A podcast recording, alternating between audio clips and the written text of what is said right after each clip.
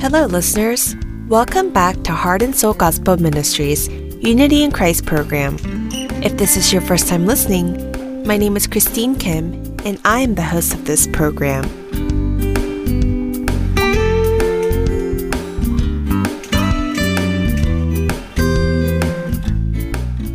I hope this last week we were all able to be immersed in our God's presence, confiding in His Word.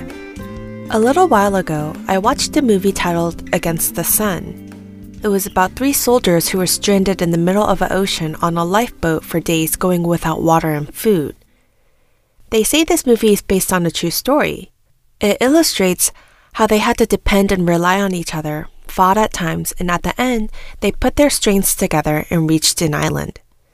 As I watched this movie, it made me think that this is a reflection of the church. People with different thoughts and personalities come together and struggle to fit with one another. We'll come back to share more after our first song.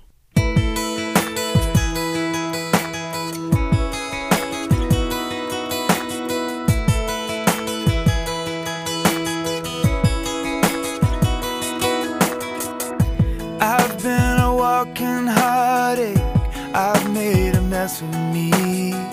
The person that I've been lately ain't who I wanna be.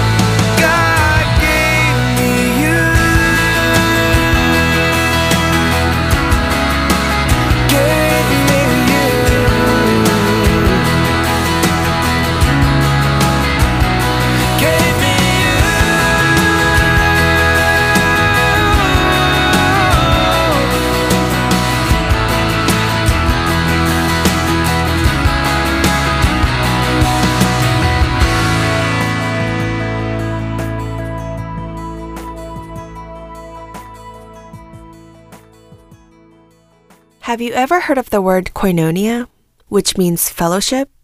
I've even seen a church named Koinonia here in the United States.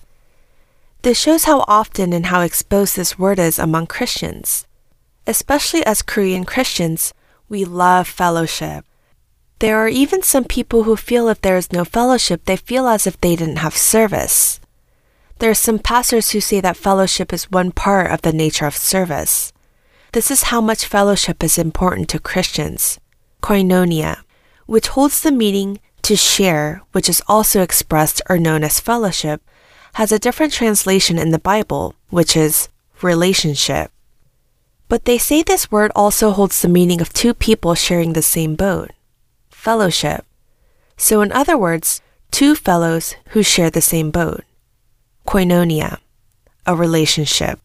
If we truly think deeply about the meaning of koinonia, which means two people who share the same boat, wouldn't there be a change among the relationship of the people?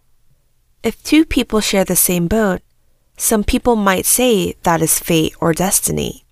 Although destiny or fate is a term that is most commonly used in the secular world, which may not be used from a Christian standpoint, I will refer to it for a better understanding. The two people in the same boat whether they like each other or not, will have to be together until they reach their final destination. If one person said they were going to jump off the boat because they didn't like the other, what would happen? The person who jumped off would not be able to reach their destination. Then would it be right for them to reach the destination by fighting and arguing? When I was watching the movie, in the beginning they began to blame one another as to why they ended up in such ways. And in addition, because they were also in such a small space, the person who had possession of the gun had all the power and authority. However, in order to reach their destination, they came together.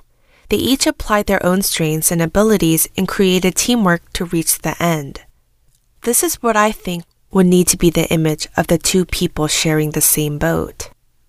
Koinonia, which is translated into the term relationship, also means two people who ride or share the same boat. If we remember the meaning of koinonia as Christians, the church is one body who ride the same boat of salvation, we would not be able to fight and hate one another. But why not? Simply because of fighting, it would be harder for us to reach our destination? Because even though we may be able to reach our destination, perhaps our feelings would be hurt? No, this is not why. For koinonia to exist, we need to remember and realize that before the relationship between the two people, there is the relationship between myself and God. That which we have seen and heard we proclaim also to you, so that you too may have fellowship with us. And indeed our fellowship is with the Father and with his Son Jesus Christ, are the words of 1 John chapter 1 verse 3. Reading this in the New Living Translation it reads, we proclaim to you what we ourselves have actually seen and heard so that you may have fellowship with us. And our fellowship is with the Father and with His Son, Jesus Christ. Apostle John wrote a letter to the people, and in order to have fellowship with the people and for the people to have fellowship with him, he delivered all that he had seen and heard to them. And he says that our fellowship is with the Father and with his Son, Jesus Christ. I hope that this fellowship may exist within the people that receive Apostle John's letter. Therefore, fellowship first takes place between myself and our Father God and Jesus Christ. This is why a relationship first exists between myself and God and Jesus Christ, which also exists between myself and other people. In order for us to have fellowship and to hold a relationship with other people within the body of Christ that we are in, we need to have a relationship with Christ within our hearts.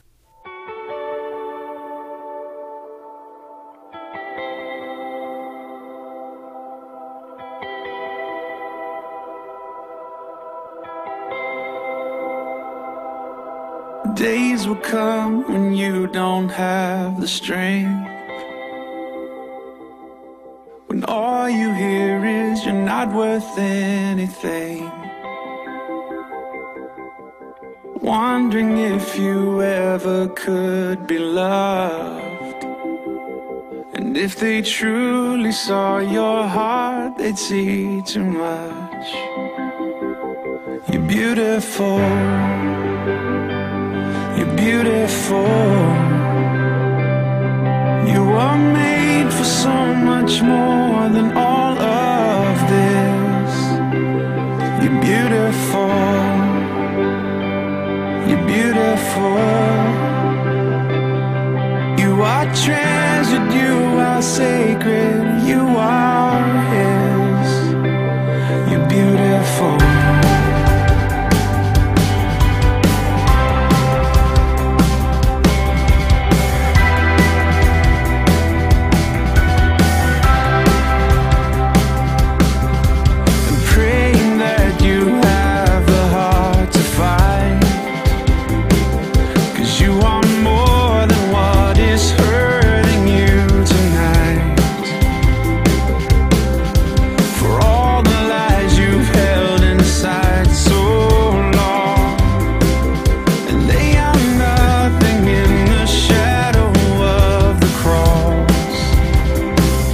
You're beautiful.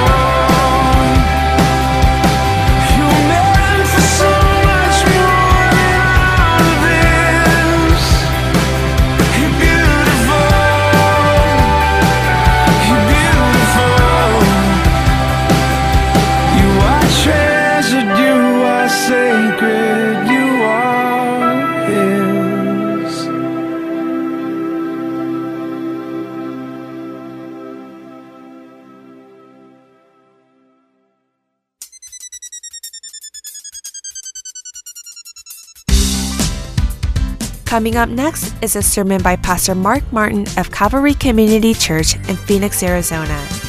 Today's topic is Remember Who You Are, Part 2, based on 1 John chapter 3, verse 1 through 12. I hope you have a blessed time as you join Pastor Mark Martin.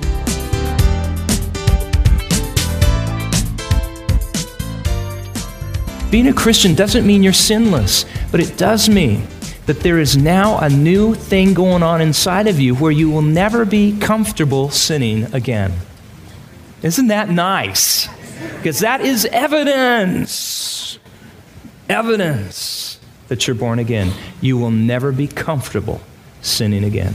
And that's why a backslidden Christian is so miserable because they don't fit into the world anymore and they don't fit into God's plan anymore because they're just kind of in between and they're miserable. They're not at home at church, they're not at home in the world. So you got to get in. Come on back. Come in where you're going to be comfy. Now, reading on, verse um, 8 the one who practices sin, okay, I think we understand that, is of the devil, not saved, for the devil has sinned from the beginning. The Son of God appeared for the purpose that, for this purpose, that he might what? Destroy the works of the devil.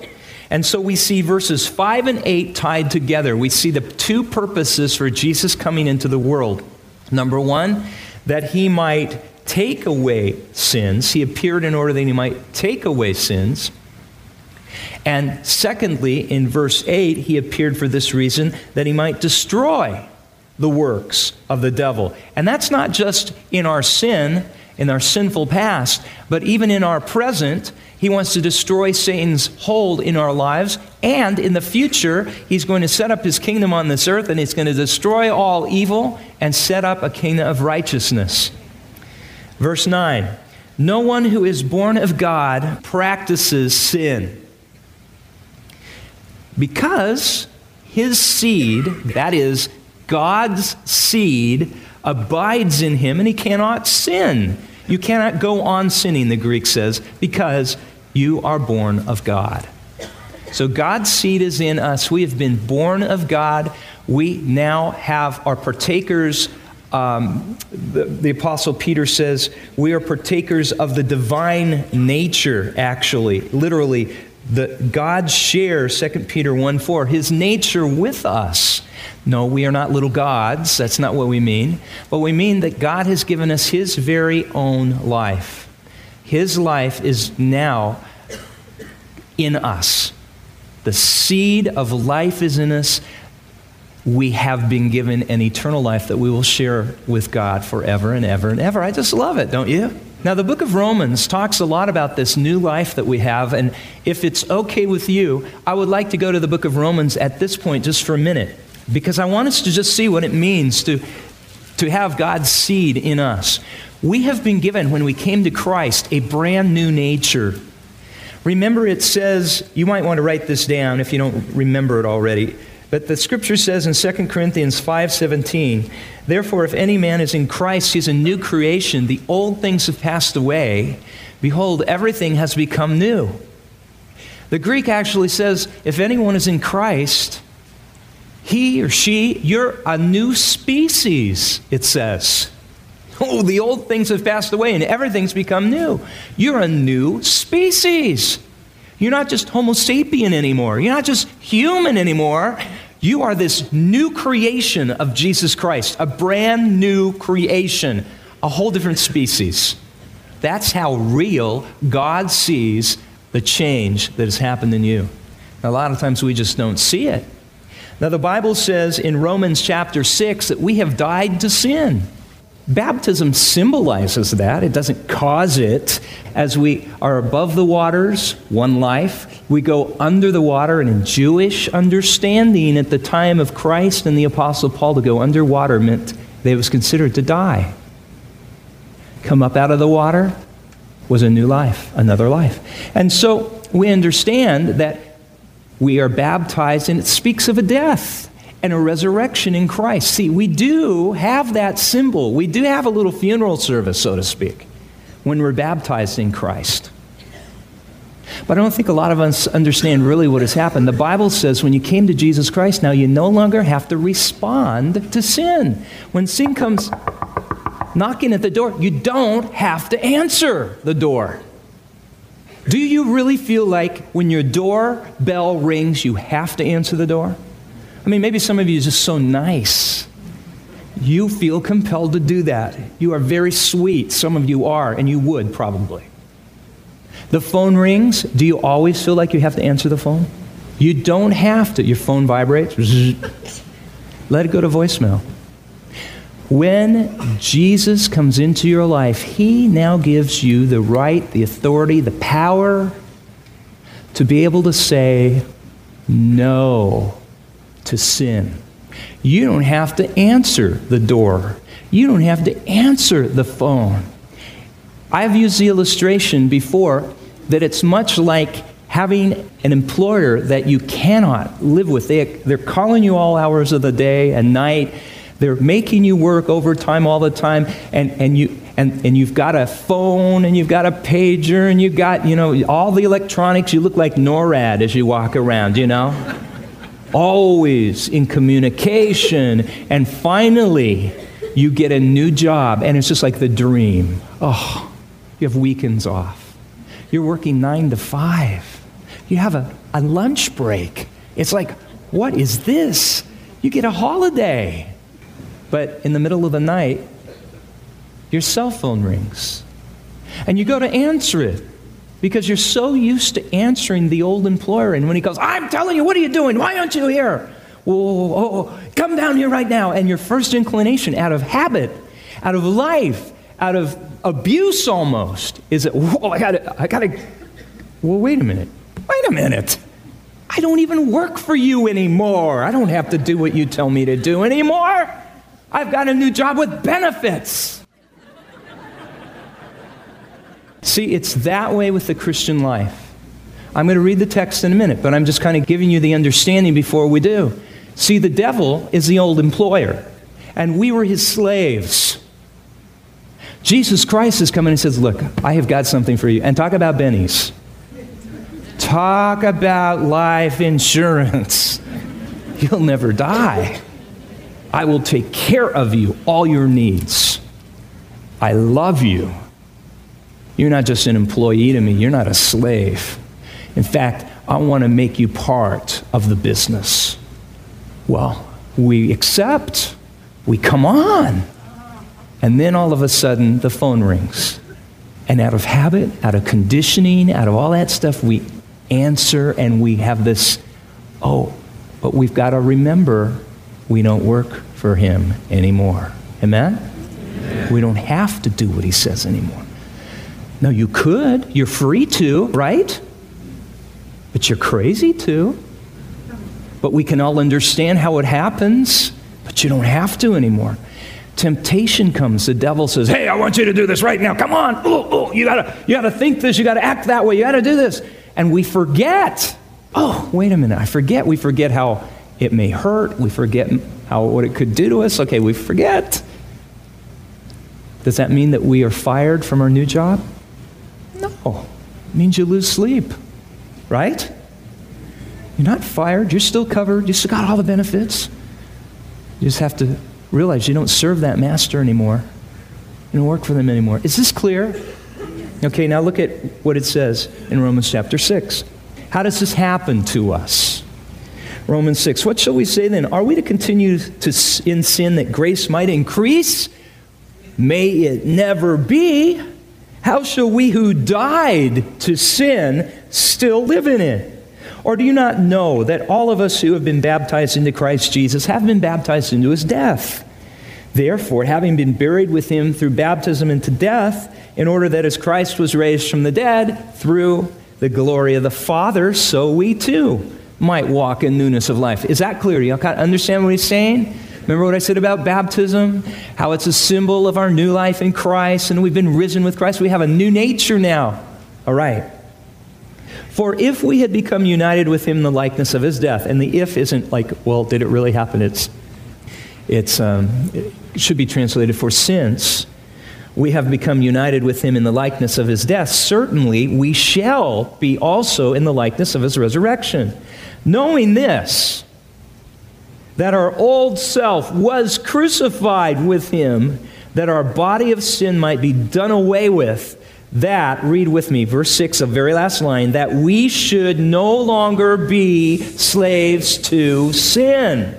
In other words, sin doesn't gonna be, isn't going to be the master, the king, the boss, the Lord of your life anymore. Verse 7, read out loud. For he who has died is freed from sin. You're free. You do not have to answer the door. You don't have to pick up the phone. You don't have to answer your cell phone. You don't have to return the email. You can block it and say, I don't want this anymore. Now, if we have died with Christ, we believe that we shall also live with him, knowing that Christ, having been raised from the dead, is never to die again. Death no longer has any master over him. For the death that he died, he died to sin once for all. But the life he lives, he lives to God. Even so now, he says. Even so, you consider yourselves to be dead to sin but alive to God in Christ Jesus. Therefore, verse 12, would you read with me? Do not let sin reign in your mortal body, that you should obey its lust. How do we let sin reign? By obeying its strong desires. The word lust doesn't mean thinking about a guy or a gal in a way that you shouldn't. The word lust is the word epithumia, which means a strong desire. It could be good or bad. But he's saying there are wrong, bad desires these wrong desires, and we know what they are because we know the Word of God. We know the Holy Spirit taps us on the shoulder and goes, Oh, don't go there. Don't do that. We know the wrong desires. And he says, Don't let sin reign by obeying the sinful lusts of your flesh. Sin always hurts. It always hurts in the long run. It's ropes that tie us up and eventually will hang us. And we have to just be so careful and understand that. And sometimes we answer the phone, sometimes we open the door. We can slam the door shut and say, ah, be rude to sin. It's okay. You don't have to be nice to temptation. Joseph wasn't. Joseph ran from temptation. Remember in the Old Testament? He ran, he fled youthful lust. And the Bible is asking us to do the very same thing. Um, for sin shall not be master over you, verse 14, for you are not under the law, but under grace. See, grace sets you free from having to sin. You put somebody under the law, though, and they're just going to want to sin all the time. You tell somebody, don't do this and don't do that. And I mean, it's, all you have to do is, is say, don't touch. Put a don't touch. If I had a don't touch sign on one of these chairs, how many of you would be tempted to touch it? Would you? I mean, if it was in great big letters, you are honest, sweetheart people here. How many of you would be kind of tempted to go, how many? There, was, there was a thermostat at a place where I get a haircut, and on the thermostat it said, Do not touch! And you had to walk by it. It was right by the door. You walk in and out all the time. And every time I was there, I'd touch it. It's just something in me. Tell me not to do that, I'm going to do it. You know, wet paint, do not touch. What's that on your finger?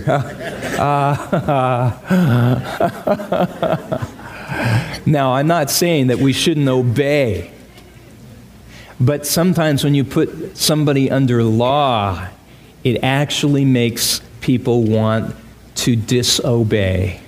But when you place them under grace and you say, now, the reason why we're not going to do this is because we love the person that spent all this time painting this, okay? and we don't want to mess it up. Plus, we don't want to get this on us because it's going to go all over us. Or don't change the thermostat because if you do, it's going to mess up the. T- you know, there's just this different approach, and God in the new covenant has taken this new approach with us. We have a new nature. A pig acts like a pig, and you can dress it up. I think I've told you this. You can put a little bow around its head. You can paint its hooves and floss its teeth and get it all cleaned up and put powder on it, and, and it's going to run, run right to the slop. But you put a lamb in a pigsty, and it's going to go, This is bad. You know, it's going to hate it. Get me out of this, right? Why? Because one has a pig's nature, the other has a lamb's nature. Well, we used to be pigs, okay? And now we've been given new natures. We're God's sheep, we're God's lambs now. And we are just not going to be comfortable doing those old things anymore. One of the evidences of being a child of God is that we have a new nature and that we aren't going to want to sin. And when we do sin, what do we do? Well, I just want you to know that there's still going to be something in us that is going to reach out to sin. There's still going to be something inside of us that one, the Bible calls it the flesh. It's not the nature, but it's called the flesh. A principle of sin that's still here, still kind of leaning towards things. What do we do? I was really touched yesterday. I had, um, I was in circumstances where I was just had some time and I, I couldn't, um, well, jury duty is what it's called, okay? Ever, and, and I, I brought some things to do, but my time was so broken up you couldn't really concentrate on much. And, and uh, except for prayer, Lord, please, not a six week trial. God opened, praise his name, and didn't have to do that. Then it was a six day trial. Lord, please. Not that I don't want to do my civic duties, but my spiritual calling. I just, my flock, Lord. But I was able to read, and I read the coolest thing I wanted to share with you. It was a story of, of Robert Robinson, who was saved under George Whitefield's preaching, and he became just a wonderful man of God, a spiritually strong man of God.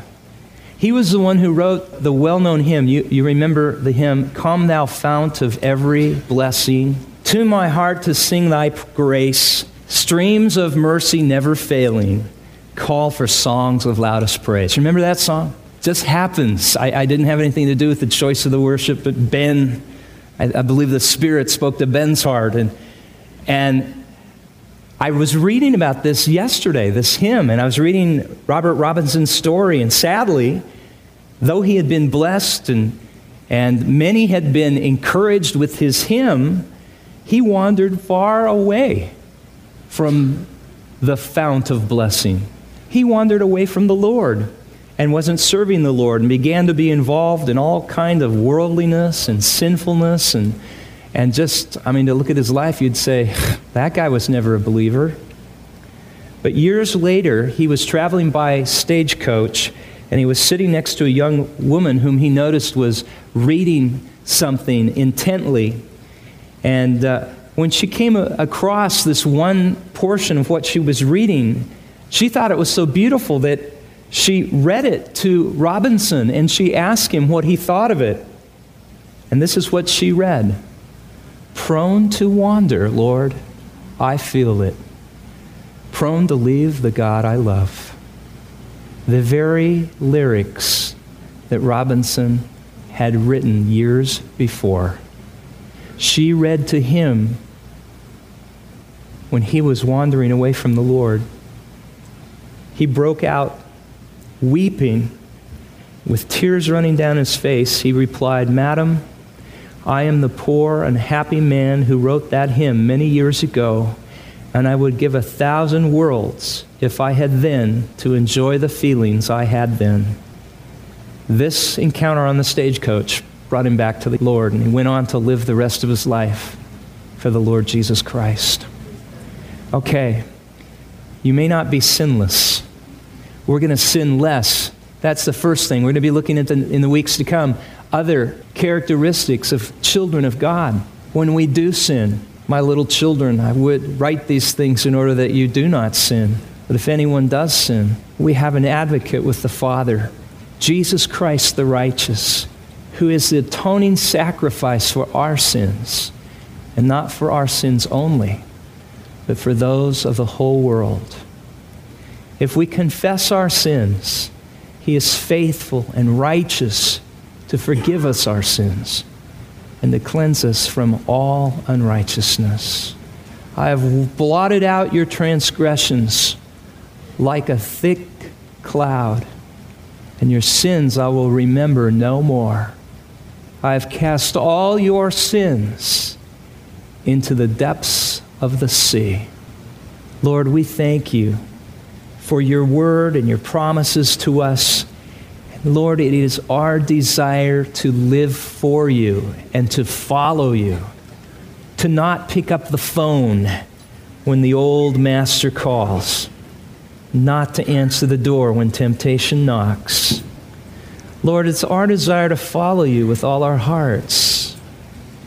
And though we're prone to wander, prone to leave the God we love, here's our heart, Lord.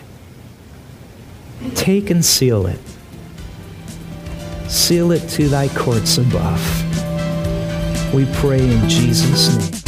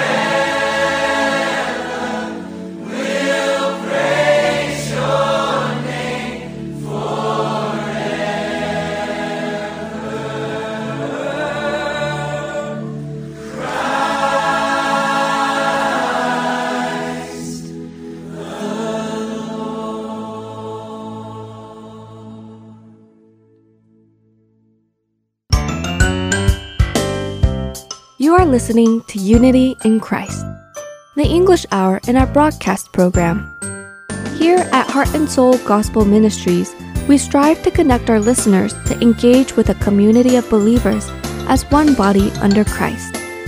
Since 2000, we have dedicated our lives to make disciples of all nations through radio broadcasting. We are always encouraged to hear from you, so if you have any comments or testimonies that you would like to share, please feel free to email us at askhsgm at gmail.com. Also, don't forget to subscribe to Heart and Soul Podcast on iTunes for weekly sermons. To learn more, visit heartandsoul.org.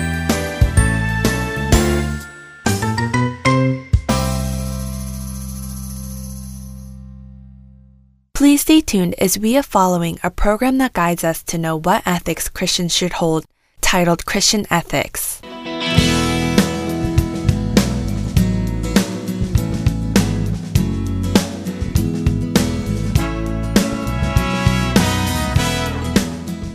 Hello, listeners. This is Brian Winston with Christian Ethics. For the last six months, we discussed the unchanging nature of God and how to live with a moral standard based on His words in this turbulent world.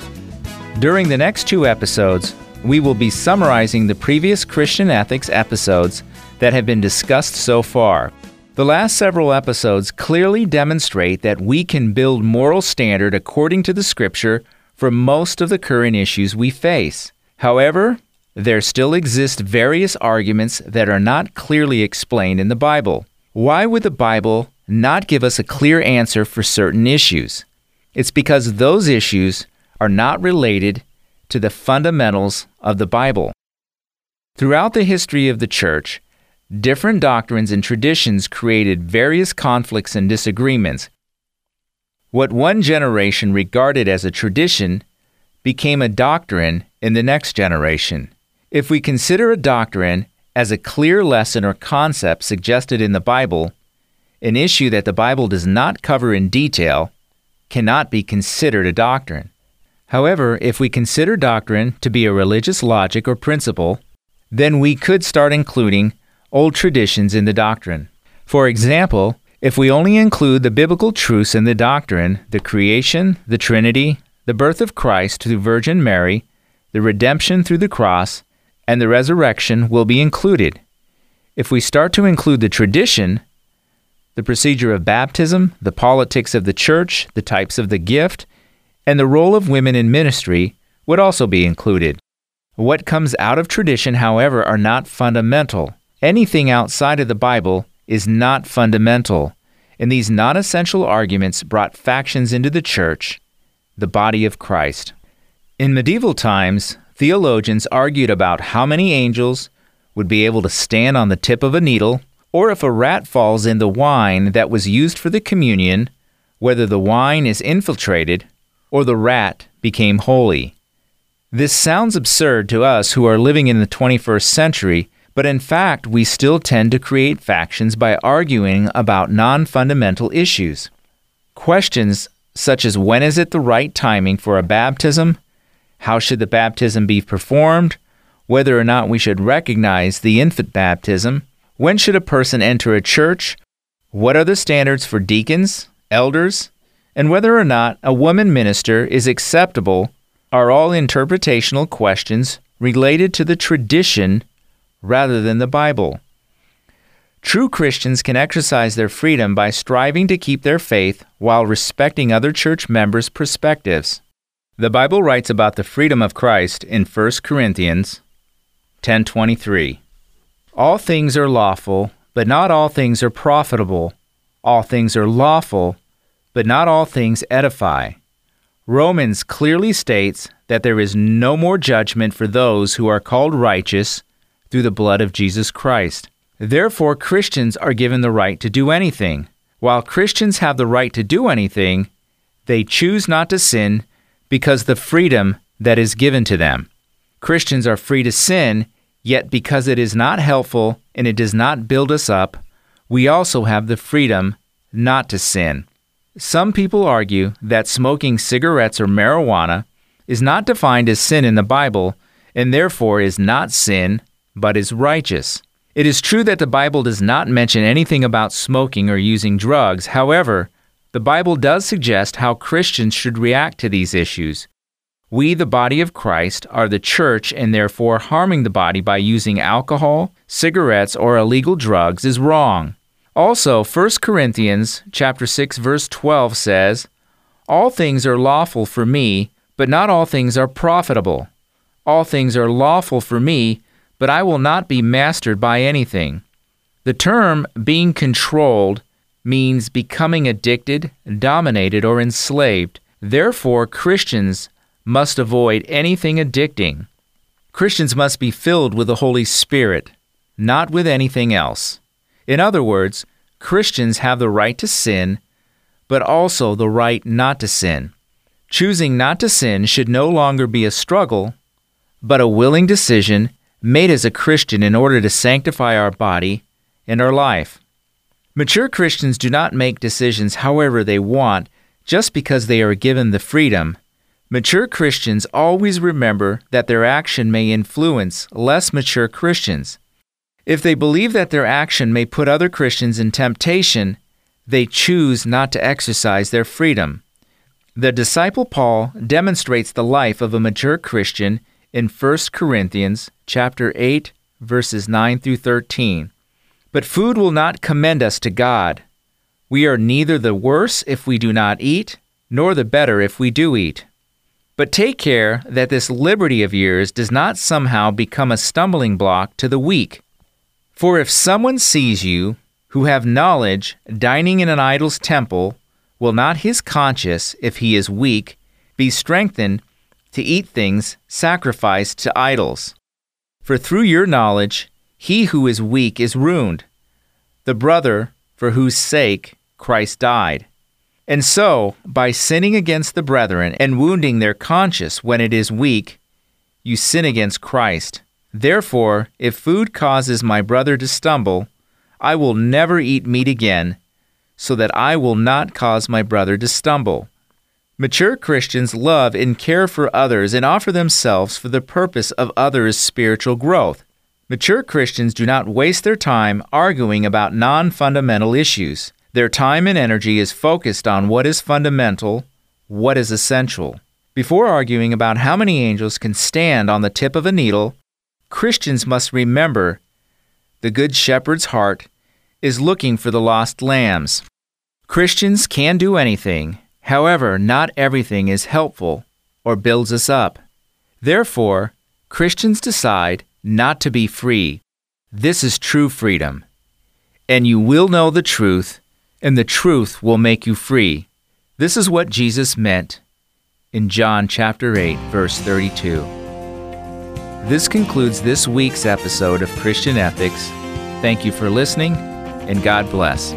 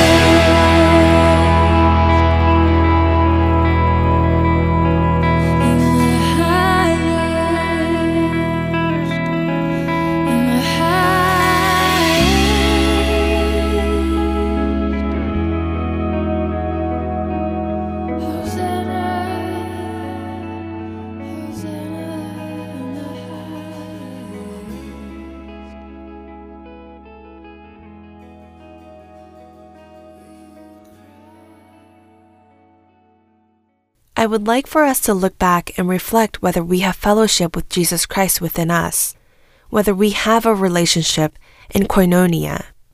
Why do the people who ride and share the same boat argue and fight with one another? I think the cause of this is because there is no relationship with God within them. And also because 1 John chapter 1 says this about our fellowship with God.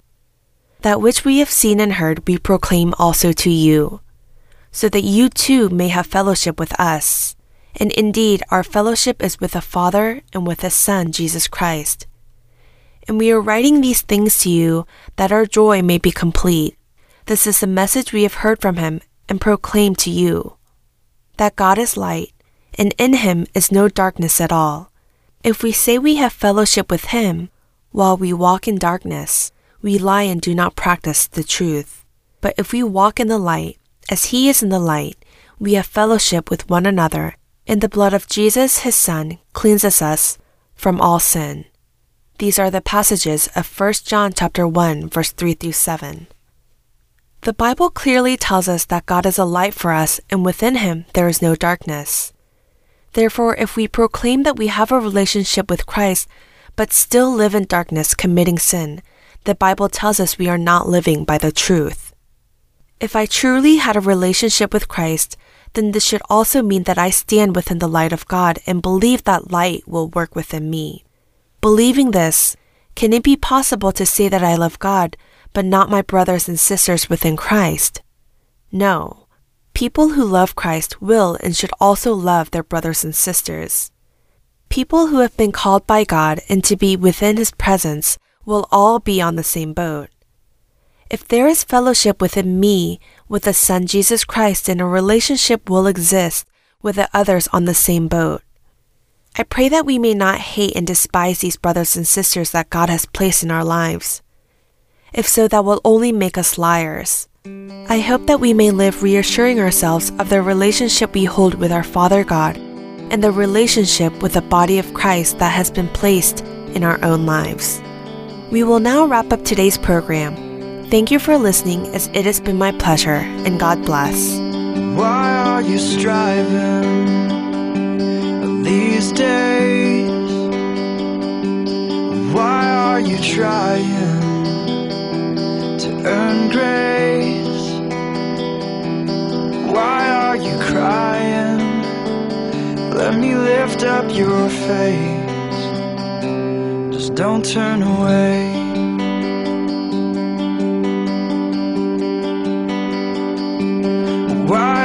Looking?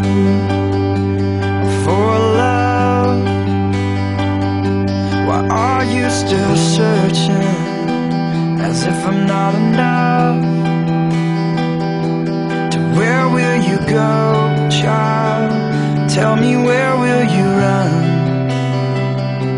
To where will you run? Cause I'll be by your side wherever you fall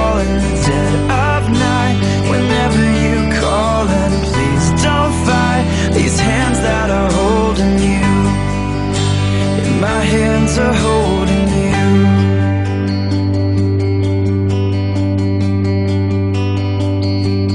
Look at these hands